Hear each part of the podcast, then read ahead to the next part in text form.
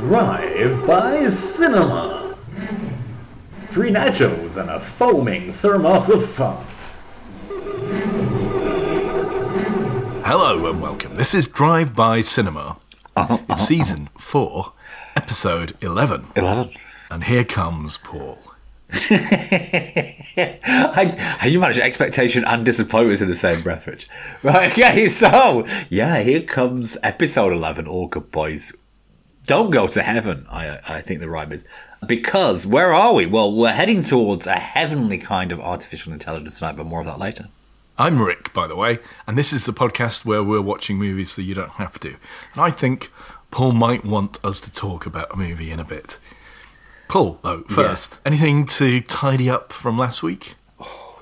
Apart from my dignity about shagging in the woods. well, um, no, Richard, that is a fabulous, fabulous tale you've got there. One you could tell the grandchildren. I don't, Well, I don't no- think I'll well, be no, dining wait, out on that anecdote. Wait till they're older, actually. Uh, but tell them when they're of age. No, I mean, I, I, I don't know what made the edit. I was very busy last week, and I didn't really necessarily listen in like I normally do. Or I didn't actually take part in the editing, so I don't know if my somewhat out in the open comments about maybe being glad to see Rottweilers die got through dead got through to the edit. If they did, can I just confirm that I, I, I probably don't want to see cruelty visited on visited on dogs, no matter what kind of obnoxious, disgusting breed they are. I know I often very mildly chastise you for not having listened to episodes, but on this occasion, Paul, can I say with some relief, I'm glad you didn't, uh, and perhaps we can move on. Or you'll press me on the matter, and I'll be forced to admit that I made a teensy error, so small that I hadn't even bothered to correct it. Oh, you uploaded a previous episode. No, no, no. What I did was, imagine you've come to the end of the podcast. Yeah. regular listeners would be expecting our signature end outro to play, Yeah. Which doesn't have a name yet, actually. Yeah. Instead, what they would have heard if they listened to last week's episode oh, about dear. Eden Lake, they would have heard the intro song play. Oh. And then, after the end of that, they would have heard the intro song play again. Again. And then, after the end of that, they would have heard the outro. Whoa! So like a musical, like a jive bunny of of, of, of, of instrumental, hastily created music. Is that right? I don't know what happened. I keep telling you it's very easy to put music on there. It is obviously very easy because I managed to do it Three times. Oh. twice without realizing. Oh. Well, one was intentional. I did put the thing at the end. I did have something that I wanted to ask you, Paul, but I'm not sure we got the time to go into the detail. Go on, go on, go on, go on. Does it, does it relate to what we're talking about in any way, what shape or form? No, it's related to cookware. Oh. Oh. Wait a minute. Last week, no, you, you did say that I was a terrible cook, and all I produced was was olive oils in a gruesome tomato No. sauce, Richard. That was No, you- a deeply egregious thing to say. I don't know about your cooking. You said that you had terrible taste in food. I think, didn't you? You Oh, I, well, no, I have terrible. Well, I've got no certain sense of taste, or I'm, well, I- like I said, I'm getting it back. Bloss- Right, it blossomed, but it blossoms and then dulls again. So, are you still in post-COVID no taste mode or not? I'm certainly in coughing mode, but I also have a bland kind of taste sensation. Ah, so you haven't lost your taste completely. I don't know. I've always eaten a lot of beige food anyway that's quite bland. Maybe I should be taking the opportunity Yeah, to yeah. really yeah it, it, for reference, I mean. Richard likes to go to Singapore and eat tomahawk steaks, if that's what he means by beige food. Everybody.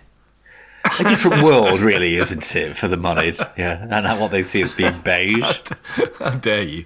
No, as he as he wanders, you know, with his with his little uh, key fob from his gated community with its private parking place up to his penthouse suite with its old rubbish chute. Can I say?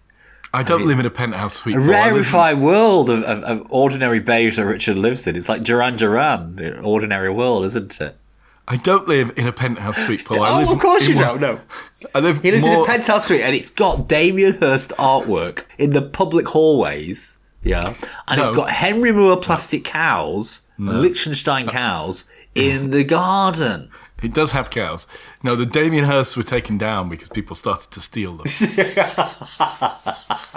They were taken down by people stealing them. We were taken down by people to stop people from stealing them. Both. to stop people stealing them. Well, part Wow. It, it's been replaced by art by residents, actually, for the most part. We have that too. We, we call it carrying the community. Art therapy, yeah, yeah. Did I tell you about the time I went to Grundy Art Gallery in Blackpool? I just arrived in the fair town of Blackpool. I thought, oh God, look, there's an art gallery. How wonderful. What a little Victorian building that is. Stuck out in the middle of in, in Houndshill Shopping Centre. I'll pop in there and see what's on offer. And then I was like confronted by some of the most challenging art I've ever seen.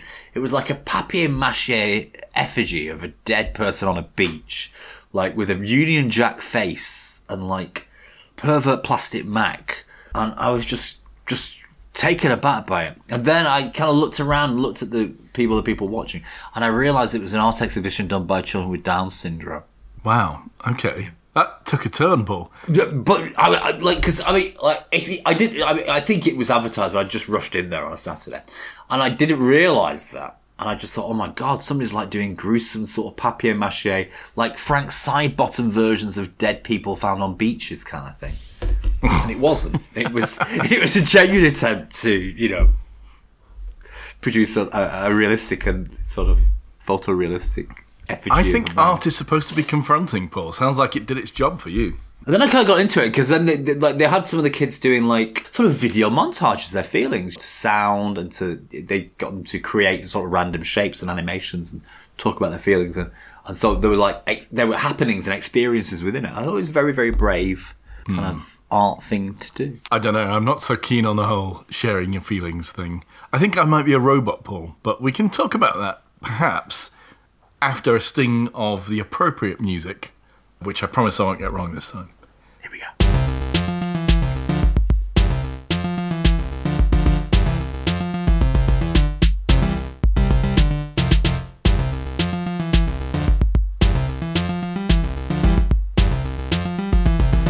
Now, Paul, you tell me that you made no notes on this movie. I don't. Well, we watched this in the movie. This is a brand new movie. Shall we say what the name of the movie is? I guess we can reveal now, can't we? It's the creator, isn't it? New out the Creator. Well, it was new out a couple of weeks ago, and Yeah, when we watched it. who knows what I'll be able to remember of this entire thing. Oh heck! So I made on notes because I can't make notes in a cinema. Okay, okay. But you know who this was directed and partially written by, don't you? I'm gonna say Gareth Hughes, but I know that's the wrong name. It's Gareth Edwards. Name. both Welsh names, very Welsh, very Welsh twang to both of those names. Gareth Edwards, yes, now, why do we know Gareth Edwards? What is his major because he's work been, he's done tons of shit before, hasn't he? Okay, okay. Is I that know the in answer? advance. I know in advance that Paul doesn't know any of this. Look, I did actually look this up and I thought, oh fuck, I hope Richard knows this. Well, I, I- well, I know you know it because you know all about directors. It's the kind of no, thing you know about. listen.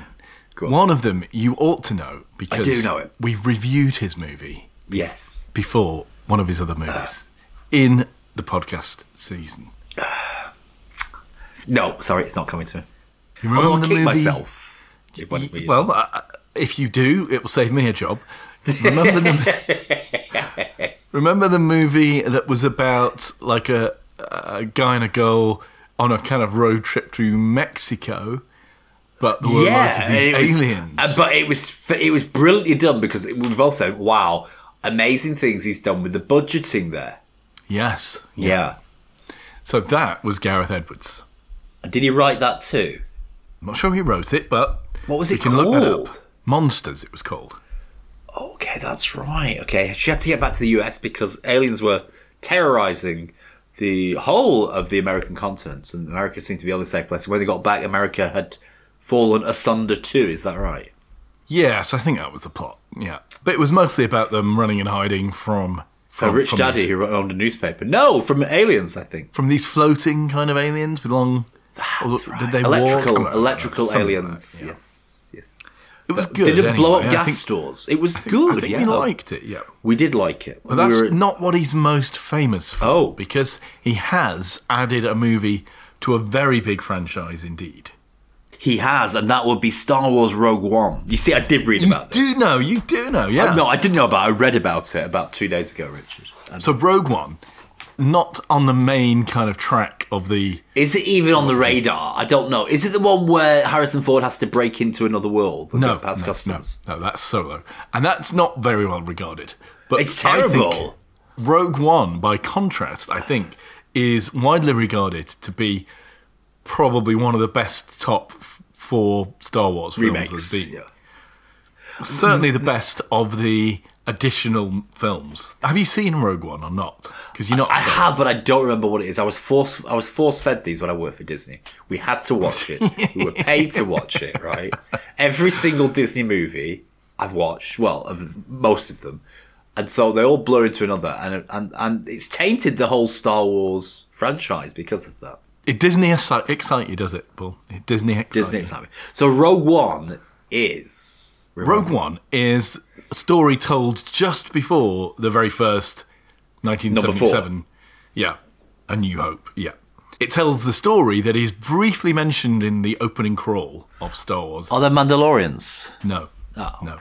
I'm not It interested. tells it tells the story that very, is very briefly mentioned where they say spies have found the plans to the Death Star. yes. That's what Rogue One is all about. It's expanding on that sort of one-liner of the very first movie, and it tells a story which It tells you the story of George, George Lucas looking at other novels in the Dune trilogy and seeing what he can get out of them. No, no, he doesn't do that. No, sorry. No, I think Rogue One is first of all it hews very true to the original Star Wars in its style. Like Gareth Edwards really understood the way it should look and how it should feel. Okay. And Rogue One manages to capture that because it's Let's not compare that to. Solo, Richard. We're not allowed to look at that. we? Forget Solo. Solo doesn't manage this. It- but I mean, it's down to the fact that you know a lot of the cast uh, uh, were styled with like seventies hairstyles to match the look of the 1977 movie.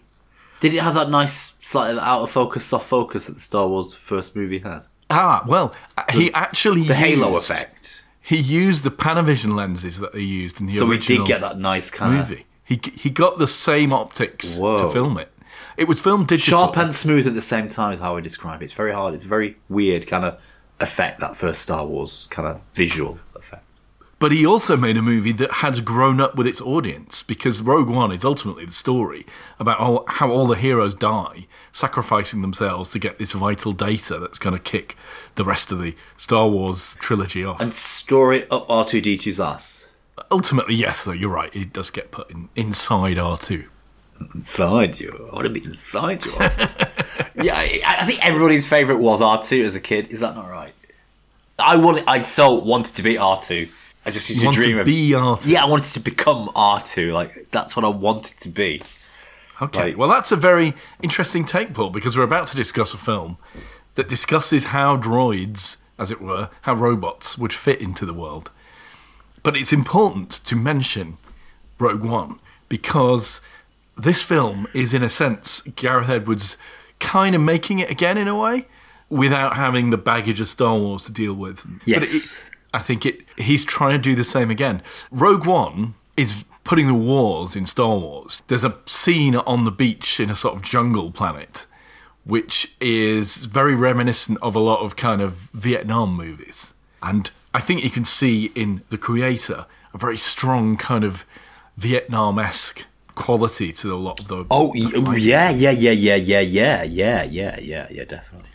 So in some ways, again, he's he's making another war movie, but this time unshackled from the whole Star Wars kind of juggernaut. That's a bit. Well, there's that. There's, there's the whole. the- There's the finicitousness, if you like, of uh, Lucas, but then there's the whole uh, intellectual property process of working with Disney, isn't there? Uh, Which is a Yeah, whole different quite so. experience. so we better talk about the creator rather than Rogue One, hadn't we? Suddenly, so it's a story ostensibly about artificial intelligence, putting it in extremely topical territory. i.e., AI bad, AI bad, human good. Yeah, would that be fair? It starts off that way, doesn't it? That's the that's the trope that we've come to expect from AI, haven't we? But the thing is, at the beginning of the movie, there's a bit of an exposition dump to explain what the hell is going on, isn't there? And it's 2055, apparently. Yeah. And we're told that AIs have been kind of chumming around with us for a bit. But suddenly, Oh, what they? It's not a nuclear explosion, bloody Los Angeles, something like that. Yes, Paul, Oh, exactly oh, right. oh, good guess, yeah. Apparently, AIs decide to blow up a nuclear bomb in Los Angeles for reasons that are never really satisfactorily explained. Now, the world comes down pretty much on two sides: the West and the not West. Yeah. There's an area that's called New Asia, which Yeah. is Asia, uh, and It is, yeah, yeah. and there's the, The US West. And its allies, the West, and the West have decided to eradicate all AIs, so it doesn't. Butlerian Jihad, almost nuclear bombs. Yes, I suppose that is true. Yeah, yeah. Thank you. and uh, the East, being, uh, you know, on-minded and embracing the in and the out of everything, have decided to consider it to be evolution and accept that we are now not at hmm. the apex of intellectual endeavor and to accept overlords that will become our masters. Well, maybe it's because they think actually nuclear bombs not that bad. We've had two go off in our territory, and we got on with it. So is the West, right? Yeah. So maybe it's not so bad. So yeah, in the West, sorry, in New Asia, in New Asia, they've decided to live with the AIs, with the robots. Now there are two main types of robot that we see in this film. Don't Yeah. you notice this? One is robots that look very much like the robot in in Rogue One, which is they're all metal and have got a sort of elongated head and a little flappy jaw. And the other look almost entirely like a human being, But they're not wetware, are they? They're entirely sort of created. Or are they? Are they just like rebooted humans? No, that well, that's complicated, Hmm. isn't it? You're being a bit of a substrate chauvinist here, aren't you, Paul? I mean, who knows what they're running on? No, but I mean, are they taking carcasses like Duncan Idaho and like. No, no, they're not taking they're not. carcasses. Okay, leaving Dune aside, although I'm sure you're going to be continually referring to it, even though even though there are no AIs in Dune. There are, but there is Duncan Idaho. with, his, with his, and I know how to pronounce it, his Tleilaxu, Tleilaxu eyes? Right. Okay. The other type of, of robot that we're describing, yeah, it's got a human-like face, a likeness, but the, apparently they can't do ears, so they have a highly robot-like like back of the head and a hole that goes clean through their head. from No, that hole is there to rotate at high velocity. It's some sort of gyroscopic kind of hard drive, isn't it? That hole. It's like balancing for them, maybe. I don't know. I, don't, oh. I can't think of Oh, any wow. earthly reason why you they would be there. Why wouldn't they cover them up, though? I don't know. I mean, if you want a face to look human, fine. But why not just put ears on it as well? I mean, surely in a fight it would make them incidental. You just have to thread some fishing wire through that, and you could pull their head either way, couldn't you? I mean, Paul, I hadn't thought of that, but yeah, I suppose it makes them vulnerable. Yeah, Yeah, It's like like in a fight when you pull somebody's hoodie over their head and then beat them up through their hoodie. Is it? It's like it's like a fatal weakness. I think it's there. Let's assume it's there because it looks cool. It does it look cool, A great visual effect. A great visual effect. but also it means their heads are like Nefertiti esque, like those wonderful African women that grow their necks long and their foreheads up and back and forth, forth like that. It gives them that kind of royal appearance. Would that be a That's fair? weird, isn't it? Those women who stretch their necks with rings. That's weird fashion, isn't it? Just goes to show you. I mean, I know fashion makes us do all kinds of weird things, but that is extreme body modification. And intriguingly, when they take the chains off, your neck doesn't shrink back down, does it? that's so odd. They've got floppy necks forever. Flo- floppy though. Why would they be floppy? Well, the necks, like, they're, they're highly elongated, Richard. You- you could hold it up though, like a giraffe. No, you can't. It's not a giraffe neck, it's a human neck. I put it to you, Paul, that you have no clue what you're talking about here. You don't. Well, it's ju- well, well, wait a minute. Okay, my teaching assistant put that to me the other day. I suggested that giraffes don't sleep lying down. He said he'd been to both Whipsnade, or whatever it's called, and the one near Cheshire, wow, well travelled then. and had seen giraffes lying down, Was sleeping. he wearing a pith helmet and khaki lying down, sleeping on on the floor? Why do you, why do you think that they can't lie down? Do you think that when they put their heads down, their They can't get back up again. It's like ants. No, the can't blood pressure would be so high, flip wouldn't it? themselves over. Blood pressure would be so high, probably Right, bleed okay. from their eyes, wouldn't they? I think, Rich, you've just done a whole Richard Dawkins there. Richard Dawkins in there and discovered something that people don't realise. I think it might be the blood pressure. There are two classical adaptational reasons that people suggest. One is that it takes quite a long time for a giraffe to stand up from its prone sleeping position. And in Yeah, that time, I, I mean, I know how they feel. it is vulnerable to predatory attack. yeah, I mean, I do know how they feel. And so, uh, in the textbooks, we are, we are told that giraffes typically have very short naps, standing up, with maybe I a, know how they feel. with a droopy head at most. Okay, they might, if they're feeling comfortable, go on their knees to sleep, nothing else. They might go on their knees, their fore knees, as well as their hind knees, and kind of do a, a, a, prayer poof, a prayer mat kind of version of sleep. we were talking about the weird human, humanoid robots. That's right, yeah. in contrast to the robot robots. Now, we know from parts of the film that those human robots can take, they sometimes use the likenesses of people's faces because there's adverts That's where I got confused. Okay. To donate their likenesses. But I don't know why they would need to do that. Why don't they just go to Facebook and pull off a picture of someone's face? just use journey it? it, you know. I'm sure you can Midjourney, mid journey sure. yourself to, to to your 3D printer and get something great in latex. Bit of generative AI. That's all you need, isn't it? Or I'm pretty sure you could go holographic. You could go uh, opaque holographic and just change the face as you wish and will. In the film, those humanoid faced robots are played by actors, and obviously they have the back of their head dig- digitally replaced, don't they? Ah. Were they, for you, were they in the uncanny valley, or have they mounted Canny Mountain to the other side? What's the criterion there? When, when you say canny canny mountain, what would that be? You, you know what the uncanny valley is, don't you? Uncanny Valley is like so good it's real. No. Okay. Oh. Let's explain then. When we've been creating human faces and figures, Yeah. particularly in computer graphics animation, but also in robotics. You start off with a robot robot, like one of those square things that you wound up and walks along, and it's just got like a square face, and it's obviously a robot. And they're kind of cute. And then you get to cuter robots with like round eyes and smiling faces and eyebrows and stuff. And they're still cute. But no one is under any illusion that they're people or anything because they But it's like a huge robots. area of research is how to make robots emote in a way that Yes. humans can accept. Yes, yeah, and to make them relatable, yeah.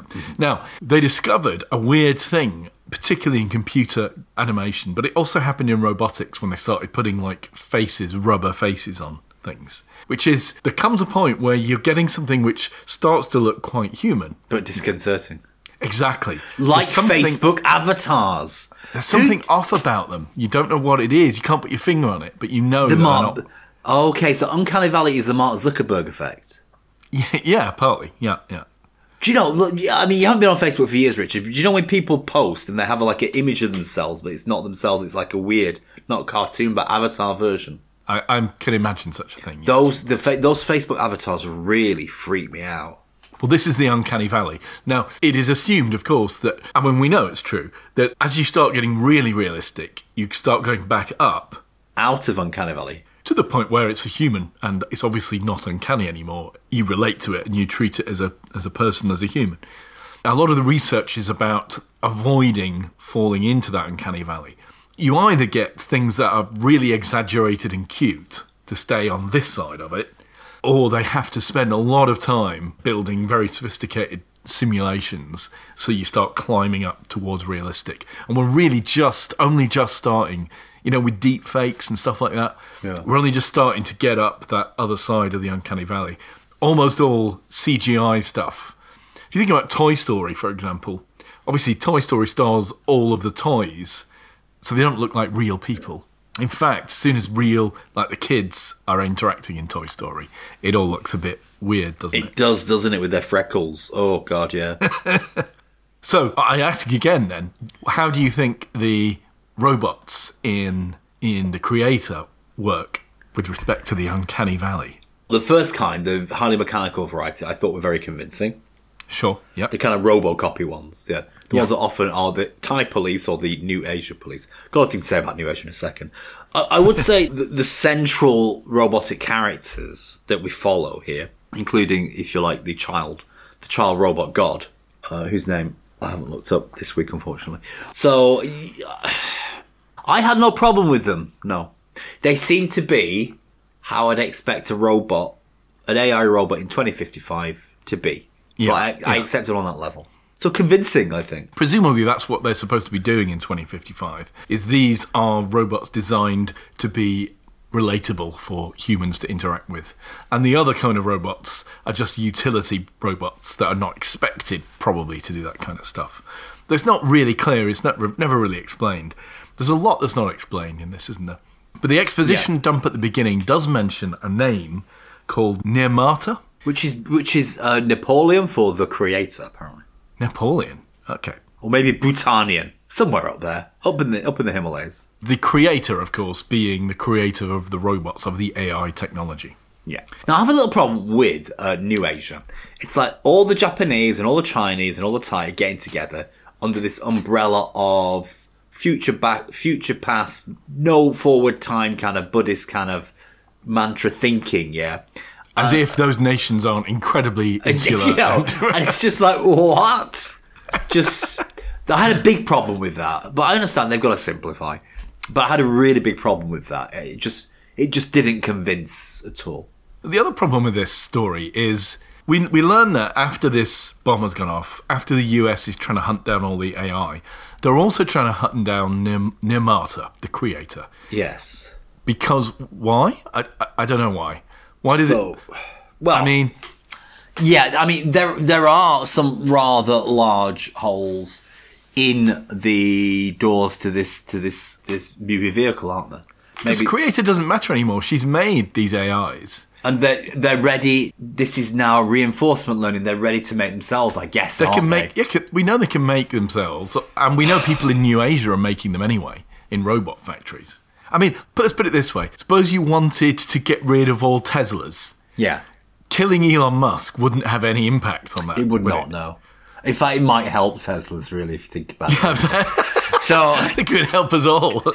so uh, let's just uh, from those those suggestions actually okay before we get uh, a, a lawsuit from him no what i mean is uh, like okay so so you're right about all that but there's another problem okay it's the idea that okay the west has decided to really clamp down on these ai beings. Asia's not so, well, Asia's kind of harboring them, but isn't. And the US is essentially operating on, if you like, operating in the same way it operated on Pa- Pakistani soil against Osama bin Laden, yeah? Without the sort of strong countervention of the host New Asia states to what the states is trying to do to these AI robots. And I just wouldn't buy that at all. I mean, it doesn't make any sense why New Asia would just allow these rather impressively imagined, I don't know what you call them, US kind of motherload ships to hover over New Asia and kind of scan with its sort of weird night light, night light for, for AI below. Ah, well, now you're talking about the special war machine that the Americans have got called NOMAD, Yeah. Which apparently stands for the North American Orbital Mobile Aerospace Defense. Thank you. and it looks like a big, like T shape, doesn't it? It's got sort of Yeah. wings and a T hanging down in the middle. and it beams down a bright moon blue light to what it's trying to look for. Is that necessary? Is that just to say, "Hey, people, we're here"? I mean, couldn't you like detect with? Couldn't it be couldn't you with infrared? infrared, maybe, or that kind of thing that people can't see? Does it announce your presence? Maybe. And what it does when it finds what it wants, which is usually something to blow up, is it fires missiles. And they're obviously, by the way, cruise missiles because they, they go down and then they follow the path to the aiming point that it's beaming down with its big lasers, doesn't it? That's what it's doing, right? I think so. And all of that is very unconvincing because it seems a bit pointless to have a giant T thing floating in the sky to fire cruise missiles when you can already do that from a submarine or from a plane or And also, you know, talking about New Asia, I mean, in Asia, like in many of the countries, like the, the lorries that deliver stuff at night will often have fluorescent kind of disco lights on them. yes. and, and, and so this giant structure, they decide to put bright white lights all over it just to announce where it is, which is very strange. Like you couldn't shoot at it or anything like that. Well, they have no way of destroying it, do they, initially? Anyway, we're going to follow one guy through this story, played by, played by Paul, Played by a famous actor. who we saw in Tenet, of course. It's John We David did. Washington, JDW. Right. Okay, I didn't know that, but thank you. Same guy. He's playing a guy called Sergeant Joshua Taylor. And at the very start of the movie, when it opens, He's got a backstory that nuclear explosion, hasn't he? Yes, he lost his arm and his leg, and I think his family in Los Angeles. So he's got uh, a bone to pick. He's got a vengeance thing against the AIs, and he is an undercover operative working with the US military. And he's actually in New Asia, getting very close, he thinks, Trying to find the Nirmata. creator. But as he's hanging out undercover in the right resistance crew that's full of robots, and he's We also get the usual story of different US departments counterflicting with each other, if that's a word. He's also married, isn't he?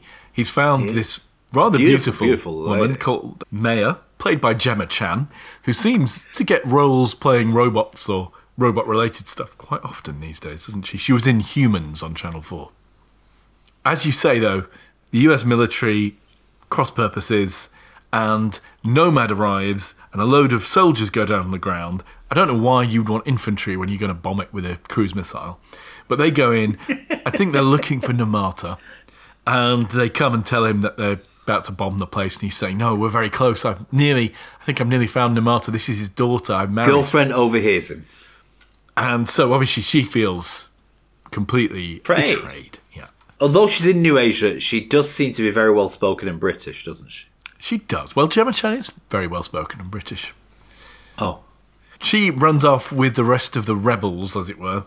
Nomad fires its missiles, and JDW's nearly caught up in the explosion, but he, he makes it back home. But it seems his girlfriend on on her ship or a boat, her escaping boat, has been blown up out of into smithereens. Yeah? It looks that way. They go towards where the missiles hit, don't they? Back home in the US, for some reason, Joshua, Sergeant Joshua, is now on a detail clearing up dead robots from Ground Zero in Los Angeles. I don't know why they would put him on that job. Maybe he likes it. He's got no arms and hands, yeah. But He's got a robot hand and a robot arm, a robot leg and a robot arm, Paul. yeah. So that they, so they're okay with what non-programmatic robots. They just don't want intelligent robots. Is that okay? Well, this is the problem with the film, isn't it? Despite its promise to talk about AI, doesn't really uh, at all address the question of whether AI are sentient, whether they deserve rights, whether they should be allowed to live in peace, have a nation, maybe even. Freedom We get it addressed in a very vote. superficial way, which is off switch. Off That's, switch. well, that's how he justifies killing all of the robots he sees, isn't it? They're in the ground zero and they're pulling robot drivers out of cars that were all blown up on the highway. Because apparently that's how we'll use AIs in 2055. We'll still have cars. We've got our driverless cars. We'll have driven cars, but driven by A robot. driven by robots. Yeah, okay. The more we pick into this, actually, the more there's like some of these are serious errors, aren't they, in movie making? I would say in terms of in terms of world creation. But this whole scene, I think its only purpose really is to tell us why it's okay that they're killing robots, or the US are, or to make a flimsy kind of pretext or Yeah, a little bit like the way Isra- Israel is now ha- has a flimsy pretext for committing genocide in the West Bank. correct. He's pulling this robot out of this car with another buddy who's next to him, and as the robot kind of wakes up, for it was, it was in sleep mode, I presume, and it survived the nuclear blast because it's a robot, but it suddenly wakes up and it's clearly really concerned about the human passengers of its car because it's saying their names as if it was trying to protect them. Of course, it's futile because they've turned to dust in the nuclear blast. The girl who's with him clearly is a bit emotionally affected by the fact that this robot seems to be caring for its human charges. Yeah, She sort of questions him, but he quite what's the word? Brusquely. Yeah, he just switches it off, doesn't he? And he says off switch. They're just machines. He just switches them off. Well, he's been undercover in the field, hasn't he, in New Asia? So I, I guess he knows about those depraved Orientals and and, and, and and their deal with the robot devil. So there we go. But he clearly wants out, doesn't he? He's had enough. Until the US. Yeah, that's. I actually like that. I thought the acting Jay did jaded Sure. uh, sort of veteran. Well, they killed his that wife, Came across quite well. They killed yeah, his wife. yeah. He did that very well as an actor. And he's clearly somewhat conflicted. Although he was doing his job, he had also married this woman who he thinks might be connected to their their prime target. But And he did that well. He did this conflicting sort of things pulling you either way can make you weaker as a person, kind of very, very sort of vulnerable. I, I got that from it. And I I thought that was one of the things that the movie managed to communicate. Didn't really communicate much about robots. managed to communicate the human sort of side of this better, I thought. Absolutely. For me, this movie, uh, it's really just Gareth Edwards trying to make a war movie. The fact that you can make these AIs become these foes that you can just kill freely because they're not people. And it's unproblematic, Sure. isn't it? You don't need to worry.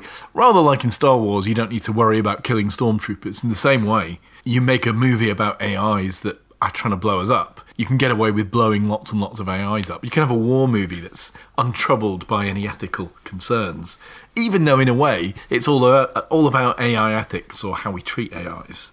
It really doesn't grapple with that, except in the most superficial terms.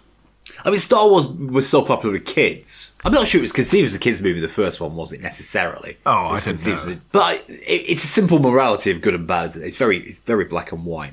And so, I think what he's trying to do here is to present that black and white morality, and then say to himself and the audience, "Wait a minute, what about New Asia? Are they doing the right or the wrong thing? Maybe they're in the right, and maybe the West is in the wrong." Well, we're certainly And how you- supposed to we're supposed to side with New Asia, aren't we, from the start? Yes.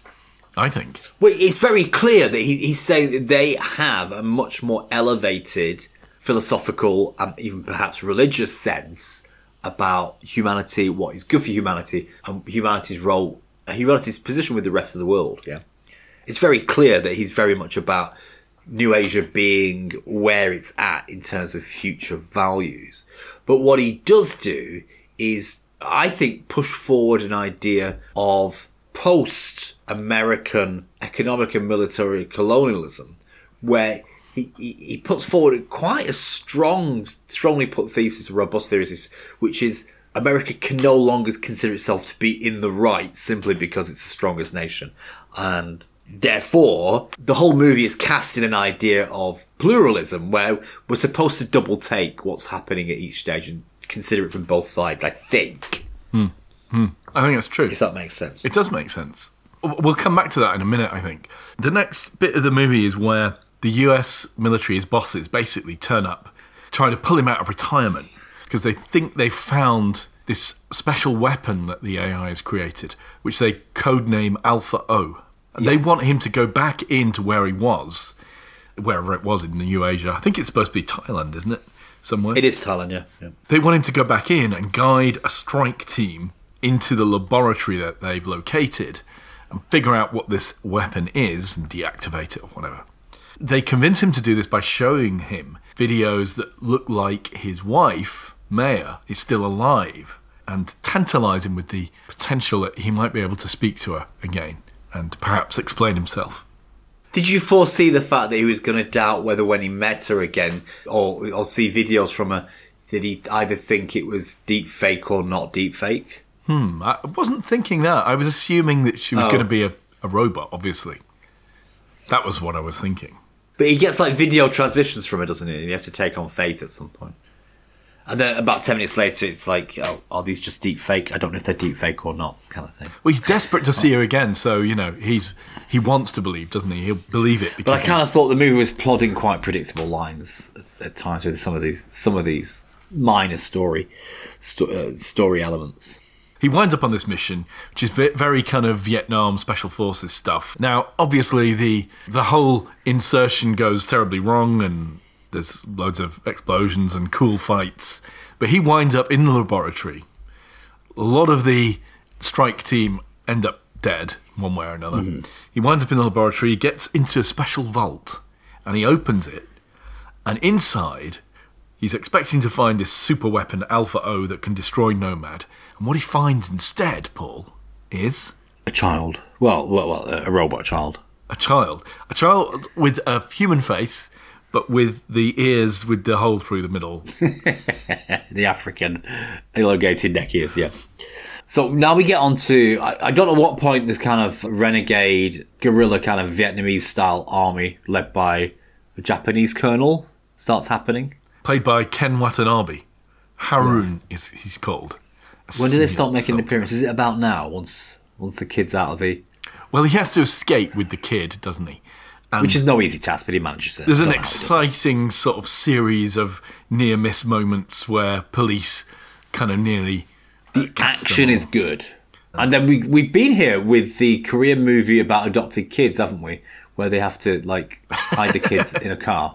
Oh yeah, get- yeah. get- the parallels are, are, are plain to see there, Paul. Yeah, yeah. A, Except, a of course- movie about about adopted kids and orphans versus No, wait a uh, minute, wait a minute. Okay. fighting There's droids in Asia. uh, and that kind of thing. Okay. I'm saying there's checkpoints where they have to get through. That's all I'm saying. But the I don't know if you've ever been to Thailand in the last ten years, but they're kind of like really souping up their their pickup trucks.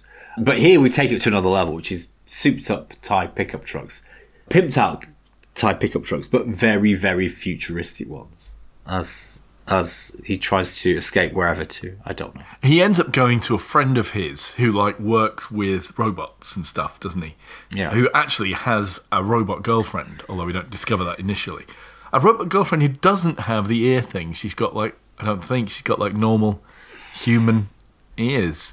So she's like a fully simulated human. Isn't his army boss, the female army boss, hot on his tail at some point? Yes, absolutely. The Americans are, are tracking them down. Yeah, that's right. So the New Asia police, I think, find the apartment where he's staying with his friend, killing. Because of course they want to, they want to recover the the asset or what? Yes, they do, absolutely. And they kill his simulated girlfriend, that guy's simulated girlfriend. And the Americans also close in at the same time. But his friend, who's this robot expert, tells him that this little girl, who he calls Alphie, is really powerful, potentially a weapon. Because she seems to have the ability to connect to other technology and, like, deactivate it, doesn't she? She could, like, switch your toaster off before it's popped, that kind of thing, using the power of her mind or her Wi Fi network or whatever she's got. Yeah. Put it that way, it's not that impressive, is it really? If she's just got a Wi-Fi key. But there we go. Well, I think we're given to understand that although it starts off modest, and it's very useful to be able to shut down robots in this world, The power grows, doesn't it? it's going to grow, her range will increase.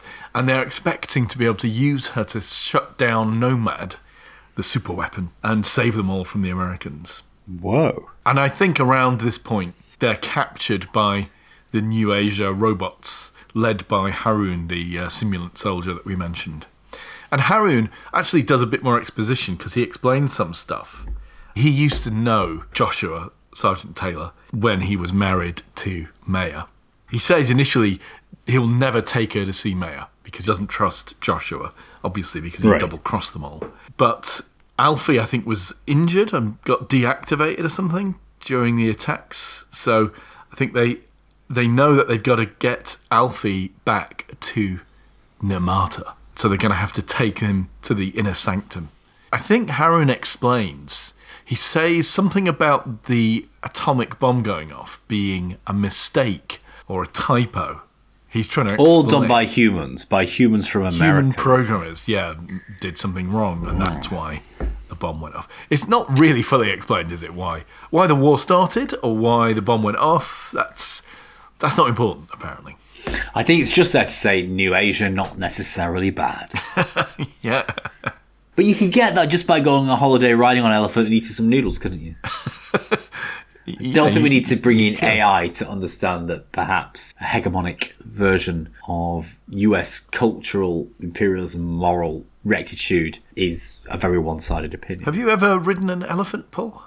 No, I was reading the Guardian the other day. Uh, she, you know, somebody two thousand and one, whatever that era when people used to go on a fourteen month trip around the world, including Australia and Thailand, age twenty two or whatever. Uh, she went on an elephant ride, Right. Uh, and they borrowed one of the elephants from a neighbouring village, and so she got on the elephant that was from a neighbouring village and was therefore a bit het up. It started stampeding, and then threw her off its back, and then rolled over her three times. oh my god! And did She, she? broke virtually every bone in her body. Wow. And has survived to tell the tale, by the way.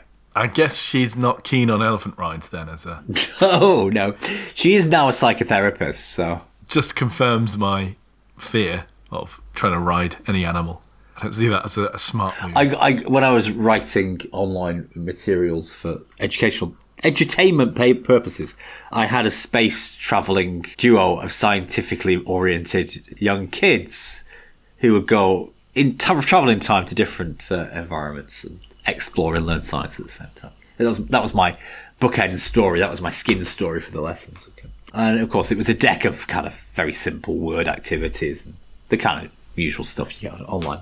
But I got empty seated by by the whole teacher body that was going to deliver these lessons because because I had a girl riding an elephant in the middle of a jungle. They were American teachers, right. uh, and yeah, they said no, no, we can't, we can't, we just can't teach this. We can't be teaching people to ride elephants. It's just it's inhumane. It's cruel. wow. I think what they're forgetting is in many countries they are beasts of burden. Right. They are trained. They're not just. I mean, I think from American experience, the only reason elephants would ever be ridden is for tourist photos, but that's not the case in places like India and Thailand. You know. They're ridden in much the way that we might ride a horse, or or, or maybe an oxen oxen pulling plough kind of thing. Well, of course, Americans have an interesting history with domesticated elephants, don't they? they do. Are we talking about the Republicans? Oh, that's interesting. No, I, I was thinking about the first victim of an execution, an electric electrocution, which was an elephant that was sentenced to death after running rampant through, I think, New York. You're joking. No, no, no. Oh, this is oh, this is apocryphal. Is, oh, is it true? no, it's absolutely true.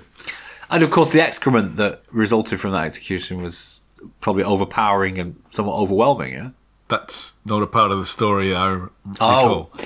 But it was Well, executed. let's, let's imagine eh? it. It's going to loosen its bowels once it's electrocuted, isn't it? I think it was executed with AC current because Thomas Edison wanted to demonstrate that DC was much safer. So Can we just imagine the kind of sizzling barbecue smells that might have emanate from? Is it twenty tons of meat? it's not 20 tons. An elephant can't be 20 tons, can it? Richard, they're fourteen. I mean, I was reading the Guardian the other day. You know, they're fourteen feet tall. Still, 20 tons. Maybe 10 tons. And extend to 10 tons, perhaps. Will it find the heart generally? That current. I mean, do you have to? Because I mean, there's, I mean, there's lots of places where it could go in the body instead, isn't there? You know, when you're that big and that round. My understanding is that the elephant definitely died during the execution process. I would agree with you; it doesn't sound very humane, but it never does, does it? I mean, no, no electrocution sounds humane. But Now, a big thing. The other thing that Harun says about New Asia and the robots is that one of the things the robots have been doing is looking after children that aren't wanted. Yes. So you see, there are parallels with with orphanages, Richard. it, it comes to something, doesn't it? When and I think it's this is a well observed part of the script, actually, isn't it? This is totally believable. I can completely imagine that in the future, kids. We know that there are kids in orphanages right now that don't get adopted, and yet we know that there are human beings who want children and sometimes can't have them. Why is it the case that they don't find each other? Why can you not place kids with people who want children? It just seems astonishing to me that that state should should exist. Well, I It's an indictment of humanity, Paul. I think lots of people do do want to adopt. However, I'm not sure they want twelve year olds and thirteen year olds. Sure, you say that, but I'm sure there are people who would be happy to take in older kids. Honestly, how can it not be If true? if they were just ordinary problematic twelve year olds, but you know, by the time people have been in care for however long, and the circumstances that force them into care, typically, objectively speaking, they aren't the nicest to twelve or thirteen year olds anymore, are they? Okay, so what you're saying is we really do need robots to look after them, which again is complete. It's completely believable. Part of the story here, I think, is that I think Maya did. Was she supposed to be like a a child who grew up in a robot orphan orphanage? Ah, yes, well done. It's a really interesting take on the whole thing, isn't it? That it's the AI who have the compassion to look after these children. And they wind up taking Joshua and Alphie to a kind of Tibetan monastery high in the mountains where they are keeping Maya, who is still alive, Joshua learns. But when he eventually gets into the inner sanctum of the temple to go and see her with Alphie, she is lying in intensive care effectively. She's on a, a ventilator. And the hmm. robot monk outside explains she can't wake up. The robot monk was a nice touch. I It thought. was, yeah. Again, has it re- have they reinforced themselves to become monks, or are they just programmed to be monks? It's interesting. Would be nice to explore that. I think.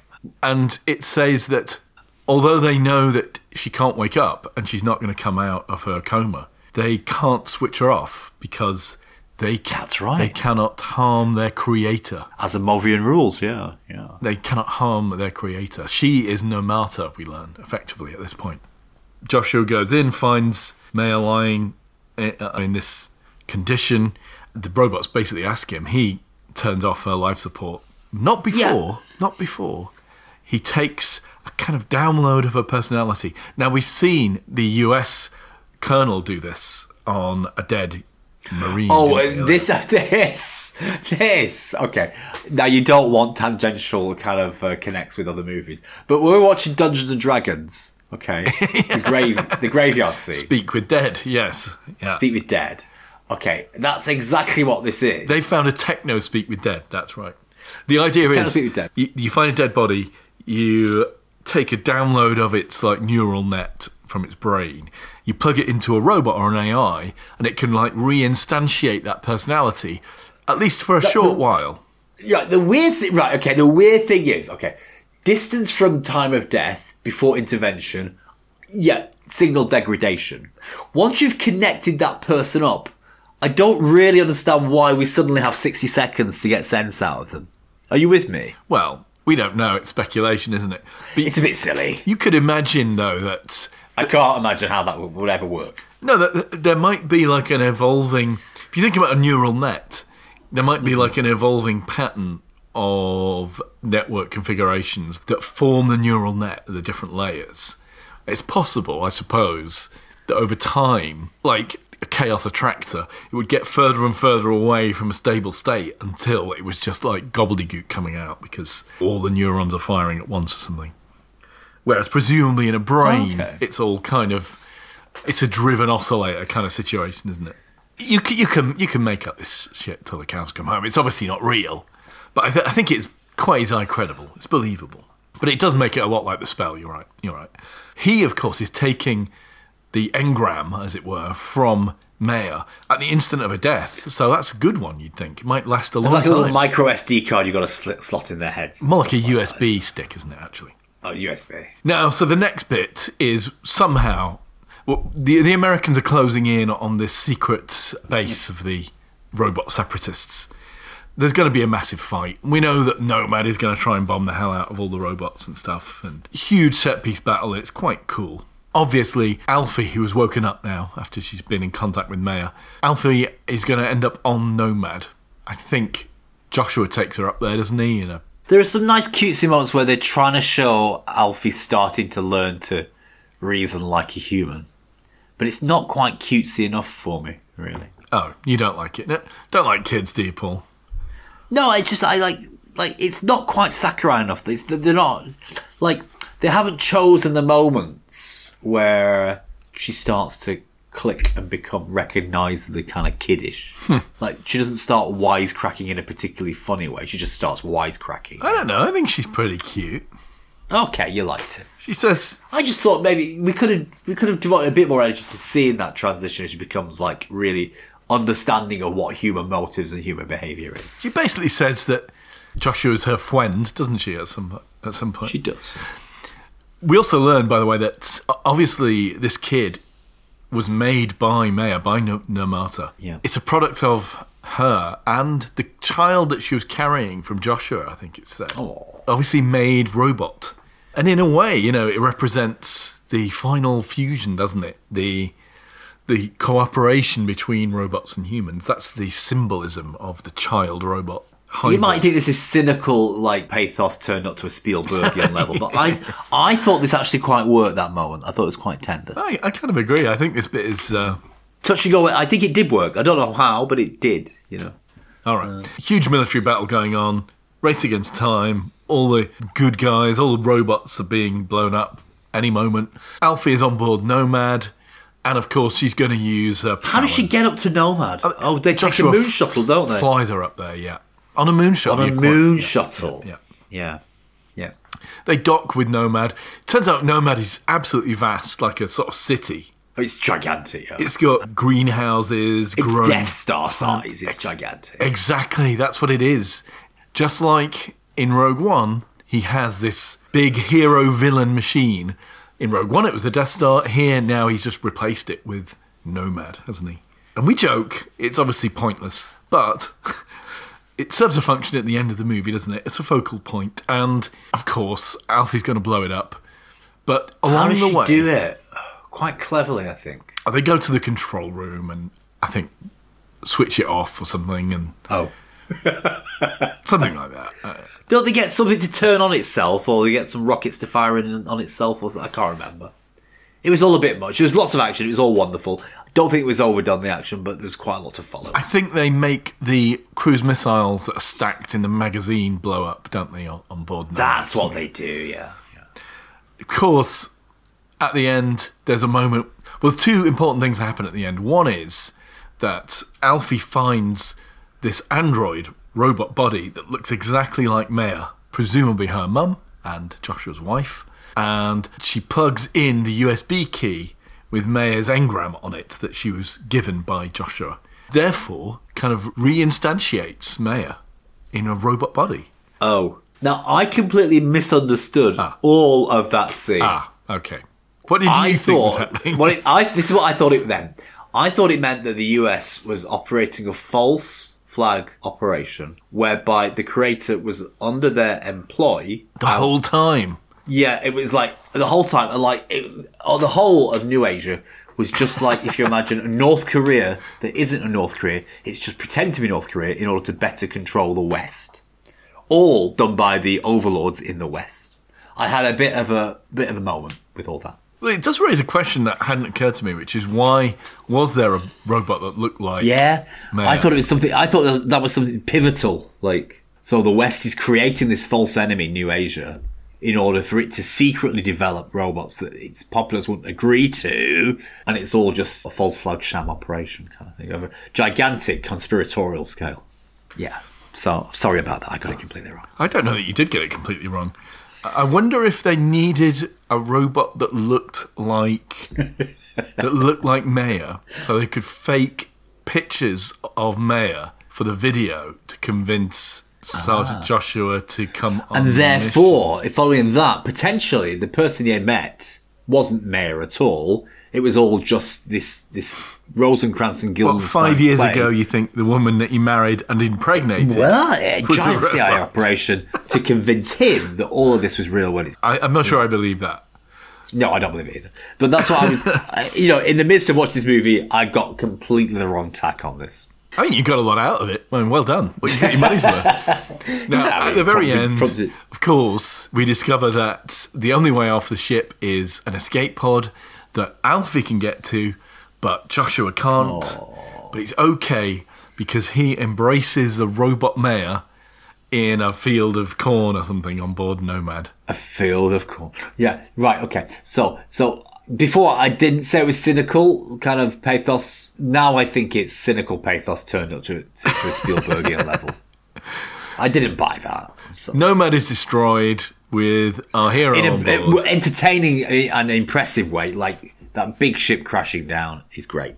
and the escape pod lands, and little Alphie, Alpha O, gets out in front of an adoring crowd of robots and humans who are all celebrating their new robot messiah has arrived. The end, Paul. And Well. there we go, that is it. Okay. I know we've picked holes in it, but I did not not enjoy it. I liked this film. I thought it was a lot of fun. If you take it for what it is, I, I don't see why. I mean, apart from the fact that AI is just everywhere at the moment, I don't see why to make it AI necessarily. Is all I'm saying. Why not just make it about you know a future a future war? Does it need to be AI? I mean, you're right because first of all, why would AI want to do, do us harm? Question. And of course, the big problem with that is it might not be that it wants to harm us, but it, its motivations might not be properly aligned with our best interests. The paperclip problem, which I think we've discussed, whereby you program a machine to run a paperclip factory and it bends everything in its power to doing that, and it may not take account of human lives, maybe. sort of an incidental cruelty, as it were. Okay, so that's a potential problem, but it's not really what's depicted here, is it? No. Here it's depicted as an accident, and that the AI doesn't have it in for us at all. It's kind of defending itself, I suppose. Or is it? I mean, it, they're only defensive, aren't they, the, the robots in this movie? They're never really going mm. out. They're not going out and attacking, apart from the nuclear bomb. Okay, they're not really going out and attacking the Americans. Which we learned was a mistake anyway. Well, we're told that it's a mistake by one of the robots. I mean, we don't know. Yeah. Could be Again, we don't know exactly, do It's we? difficult. Yeah, I mean, mm, I mean, it's very AI light, isn't it, in terms of how it approaches the whole topic? I think other AI movies we've seen, I mean, I don't know, have just uh, have dug in a little bit deeper, haven't they? yeah. I mean, Ex Machina, for instance, was a much more, and the one with the robot that brings the kid up. Oh, phew! I thought you meant the one with Pedro Al- uh, Pedro Almovedar, whatever it's called, The one where by he traipses across the desert. oh, Do you remember that? that's Automata. Automata. Yeah. I enjoyed that movie. Well, even that had more AI questions and philosophy than this does. It did. And it dealt with the difficulties of creating and making robots, didn't it? Whereas this, it's all kind of conjured, isn't it, really? And it's very much presented on one surface level, which is AI very capable and AI probably very good. That's it, really, isn't it? As a You know? as a future war movie, it's pretty cool. Yeah. Now, the big thing about this is he did this on very little money, just like he did with not Monsters, not Rogue. with monsters. No, more importantly, one of the things he learnt about monsters, or learnt from monsters, I think, was that he, was to to do it the old-fashioned way: go and shoot he on location, went and then on add location the CGI afterwards. Yeah, absolutely. Uh, and there isn't very much God, CGI. This is being touted as like genius. That's how all movies used, to be made done, with, yeah. with special effects. You go and film it, then you add the special effects later. Like it's being touted as he discovered some new way to make movies. I guess they don't do that anymore. Is that right? It's all CGI these days. a lot of work is done on green screen studios and replaced. Or The Mandalorian is using volume, you know, the, volume, huge yeah. screens that, that project a simulated background. But this, But the truth is, I mean, he's he's made a eighty. He's made a three hundred million dollar movie for eighty million, which is very impressive using old fashioned technique. it, it's yeah, it's a proper old-fashioned war movie. It's got exploding bridges and people running through the Asian village on the seafront and stuff like that, isn't it? but it doesn't feel cheap, does it? It feels like a three hundred million dollar movie. yeah, You know, no, quite right. he's done it for a quarter the price, which has to be lauded. That's very, very, very impressive. And the acting, which we can score now.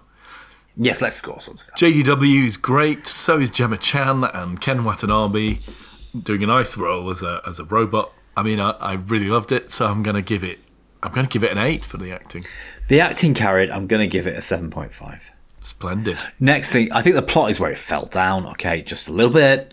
Okay, one, it's not entirely convincing for the reason we've delved into. you can drive driverless trucks through some of the plot, can't you? There are huge holes You can, you back know. your truck into. There are robots driving driverless trucks, aren't there, in this in this plot? I mean, it's just uh, one. It's such a windy, windy road of a plot that kind of goes everywhere and nowhere at the same time.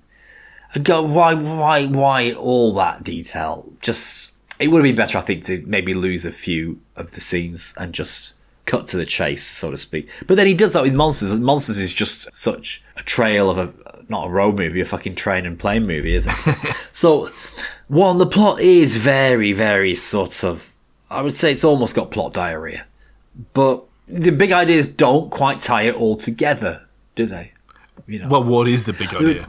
What is there the, were too many. You know, is it this idea of the death of American supremacy and the idea that dominant nations always see themselves as heroes, whereas in fact we should have a more balanced view about the modern day. I think you know, as a comment on the modern day, the hero- heroes and villains as nations in our modern world.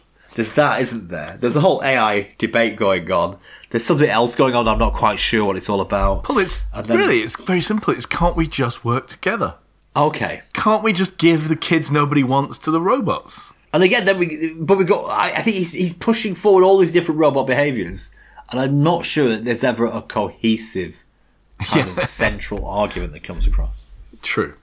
But all of that said, it, in service of the action, it's a serviceable plot. I've got to give it a six, I think, for plot. Five for me, oh, Harsh. Special Effects. effects? nine or maybe nine point five. They're brilliant and cheap. Who's to complain about that? Nobody. I don't. I don't know. Nine point five. I don't know how much I- of the robots were like real because you can do quite a lot of that quite real and then rep- and then paint the people out or the puppets out or the puppeteers out. Or something. Yeah, I put don't your little green spots on or whatever. Yeah, yeah. But yeah, all of it looks like it lives in the world, the real world that he's taken the real images in. It's beautifully composited. The bits that I didn't like were probably Nomad. Oh, really? Is Nomad supposed to be in space or is it in the atmosphere? It's either too Upper big atmosphere. or too low, or I, is it orbiting? I don't It's know. supposed to be in space, but it looks like it's just above you because it's so gigantic. And I got, I, I liked his attempt to convey, with a sense of awe, the gigantic concrete scale of this thing. I, it really worked for me. I thought that's one of the things that worked. For me, that was the weakest bit. But generally Oh. speaking, the special effects I think are exceptionally good. They slapped. A nine point five from me. I'll give it an eight. So, do we need to do AI. an AI? We do need to do AI. Yeah. Passable, I thought.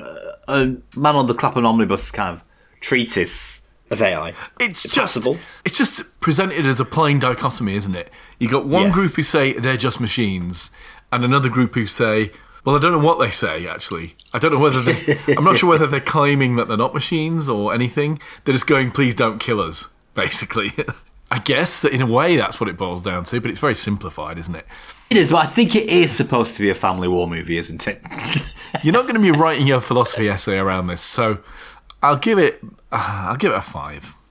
I'm going to go a bit high. I'm going to give it a six for that. But overall, this is cracking. I think we'll be watching this at Christmas time in a decade over and over again. So I, I, you know, I'm gunning for it to make back its money. It's made back its production money already. Perhaps over its lifetime, it can get close to its marketing as well. I don't think it's been particularly heavily marketed, but obviously, we have to see this is his first independent outing with the support of a big production company that isn't based around somebody else's franchise. yes, agreed. So typically, they, they don't make a lot of money the first first times out. do they? Uh, well, I think I'll give it an eight overall. I'm going seven point five on this one. Oh, I think we're basically uh, again in furious agreement with one another.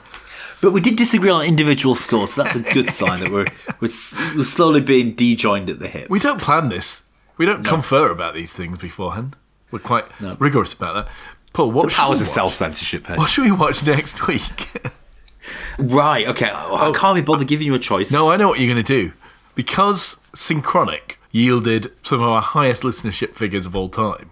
It would be nice to go back and revisit the franchise, wouldn't it? Well, you Or said, the extended franchise. So you, you're claiming that the the makers of Synchronic have got two other films that are in the same universe in some way. Same vague universe, yeah. Certainly with, with connected backstories or backwashes, okay, or back freezes. I don't know how you would call that. Just general kind of connectivity.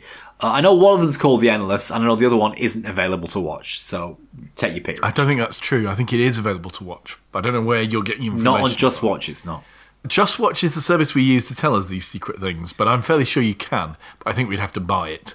So we're going with The Endless. The Endless, 2013, I think, or something like that. The Endless will be next week's movie. Do join us then. Until then, thank you for listening and goodbye. Ciao for now. See you on the next one. Bye.